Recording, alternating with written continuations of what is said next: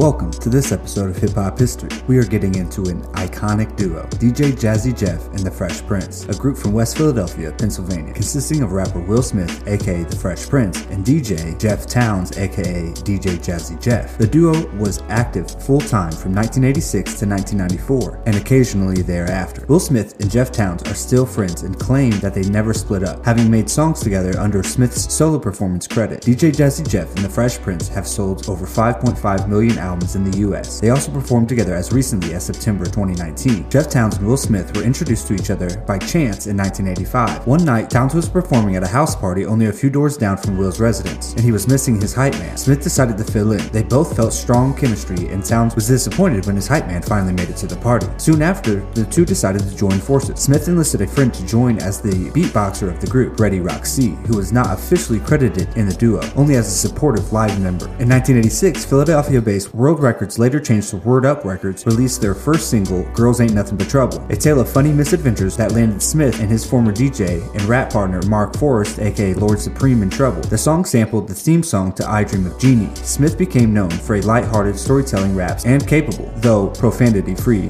battle rhyme. The single became a hit a month before Smith graduated from high school. Based on this success, the duo were brought to the attention of Jive Records and Russell Simmons. The duo's first album, Rock the House, which was first released on Word Up in 1986, debuted March of 1987. The album sold about 300,000 units. That same year, the duo found themselves on their first major tour with Run DMC, Public Enemy, and others. Their 1988 follow-up album, He's the DJ, I'm the Rapper, made them multi-platinum stars. Mostly recorded in the United Kingdom, the album was rap music's first double vinyl LP release. It was also issued as a single cassette and CD. Parents Don't Understand, the lead-off single, made them MTV household names and also gained the honor and also gained the honor of the first Grammy for a rap hip-hop song, which was met with mixed feelings. Nevertheless, the single was a success, launching the group into even more mainstream stardom. The video showed Prince's misadventures of trying to get around his parents' strict rules in a very comical way, very much like their first single, Girls Ain't Nothing But Trouble. The song was played in an episode of The Fresh Prince of Bel Air, Someday Your Prince Will Be in Effect, Part 1, and referenced in two other episodes of the same series, The Fresh Prince Project and Not With My Pig, You Don't. Another single, Nightmare on My Street, showcased a fictional confrontation with movie villain Freddy Krueger, coinciding with the release of the fourth Nightmare on Elm Street film in 1988's The Dream Master. New Line Cinema was not pleased. A video allegedly shot for the single was buried, and a disclaimer was hastily included on pressings of the album indicating that the record was not officially affiliated with any of the Nightmare films. After the success in 1988, the lead singles from Rock the House, including Girls Ain't Nothing But Trouble, were re-released and changed a bit from the original 1985 release, with the outro referencing singles Nightmare on My Street and Parents Just Don't Understand. Jeff reveals on track 19 of Skill's infamous Quotes mixtape that New Line Cinema approached Will and Jeff for a movie role, which they ended up turning down. The film was House Party. The last single from He's the DJ, I'm the Rapper was Brand New Funk, sampled a James Brown song and quotes it. In the song, The Fresh Prince explains how Jeff has brought in a tape that contains a very cool song that he cannot help but rap over, and how fans react to it. The song was well received by many hip hop fans due to its funk sound, lyrical spins, and the fact that it showed off more of the skills of DJ Jazzy Jeff. The video was shot in black and white, showed live performance clips from a concert, and featured two damn hype dancing. 1989 saw the release of, and in this corner, the group's third LP. While the sales were a success, reaching gold, the duo's popularity was slipping. The crossover curse of various rap acts had come to pass. As their initial audience felt that they had become too accessible, non-crossover rap acts like Big Daddy Kane and Boogie Down Productions had bigger street following. Meanwhile, pop radio had latched onto the new faces like Tone Loc and Young MC, while non-radio followers became enamored with hardcore acts like Ice-T and Two Live Crew. We're gonna take a short ad break here and get right back to the show. Thank you for listening to that ad. Now back to the show. Due to a self-admitted spendthrift attitude, Smith felt he had nothing to lose when a producer from NBC and Quincy Jones approached him with an idea for a sitcom, with Townes appearing as a recurring character named Jazz. A popular running gag would have Uncle Phil, played by James Avery, literally throwing Jazz out of the house. However, this action is not restricted to Uncle Phil, as other characters, including Hilary Banks, played by Karen Parsons, Jeffrey Butler, played by Joseph Marcell, and the second Aunt Viv, played by Daphne Maxwell Reid, and even Will himself have thrown him out in the same manner. Another trademark on the show involved Jazz and Will greeting each other by slapping hands, then swinging back the opposite direction while saying psh. The Fresh Prince of Bel Air boasted his profile and his pocketbook, but Smith ended up squandering almost 2.8 million while failing to pay any of it to the IRS in income taxation. Soon after,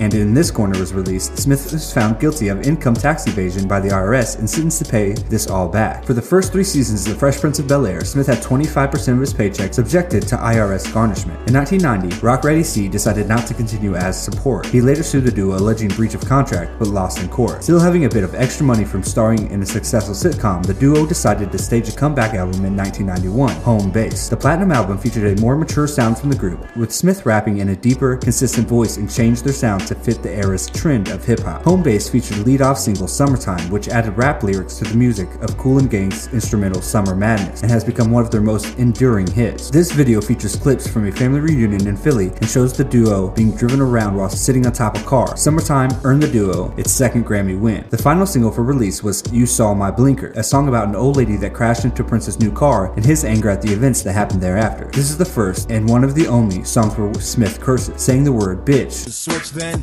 you saw my blinker, bitch. Prince's voice is a bit deeper than usual to make it sound like he's agitated, similar to Then She Bit Me from And in This Corner. This song reached the number 20 Billboard Hot 100 and number 22 Hot R&B and Hip Hop singles. In 1992, for the Barcelona Olympic Games, the duo released the song Higher Baby as a part of the compilation album Barcelona Gold. Code Red, their last studio LP as a duo, was released in 1993, reaching gold sales. This LP featured a self-admitted harder sound than their other songs, with Jazzy Jeff saying, We wanted to take it in a new direction. It wasn't that we were concentrating on harder, it was just different, featuring more jazz and soul samples than previous releases. The lead single, Boom, Shake the Room, reached number one in the UK, Ireland, Spain, and Australia, and featured a harder sound than any of their other songs. Shortly afterward, Smith began to pursue acting full-time in the duo split. He and Townes ended up being sued by Jive, who alleged that the duo was still under contract to create more albums. In 1998, the label released the compilation Greatest Hits with the hits and two previously unreleased songs. Despite this, the duo did not return or record any new material until 2005, where Smith and Townes performed together at the Philadelphia leg of Live 8. They performed in Croatia on August 26, 2017, Blackpool on August 27th, and Budapest on September 25th, 2019, for Smith's 51st birthday. During Smith's solo career, the two also worked together on his album. Discography from this group includes Rock the House in 1987, He's the DJ, I'm the Rapper in 1998, and In This Corner in 1989, Home Base in 1991, and Code Red in 1993. From the first rap Grammy to both starring in The Fresh Prince of Bel Air, DJ Jazzy Jeff and The Fresh Prince, aka Will Smith, have done a lot of firsts. They are staples in the cult. Will Smith turned one of the greatest movie stars of a generation. DJ Jazzy Jeff is one of the greatest DJs to ever walk the planet. Thank you for listening to this episode of Hip Hop History. This will be the last episode of the first season. The second season will be kicking off very shortly, and we will be doing a bit longer episodes with more information. Really trying to dive deeper next season. Thank you for all the people who listened to any of the first 52 episodes. I'd be doing this with or without you listening, but it makes it more special that you do. Follow us on Instagram at Hip Hop History Pod and have a great day.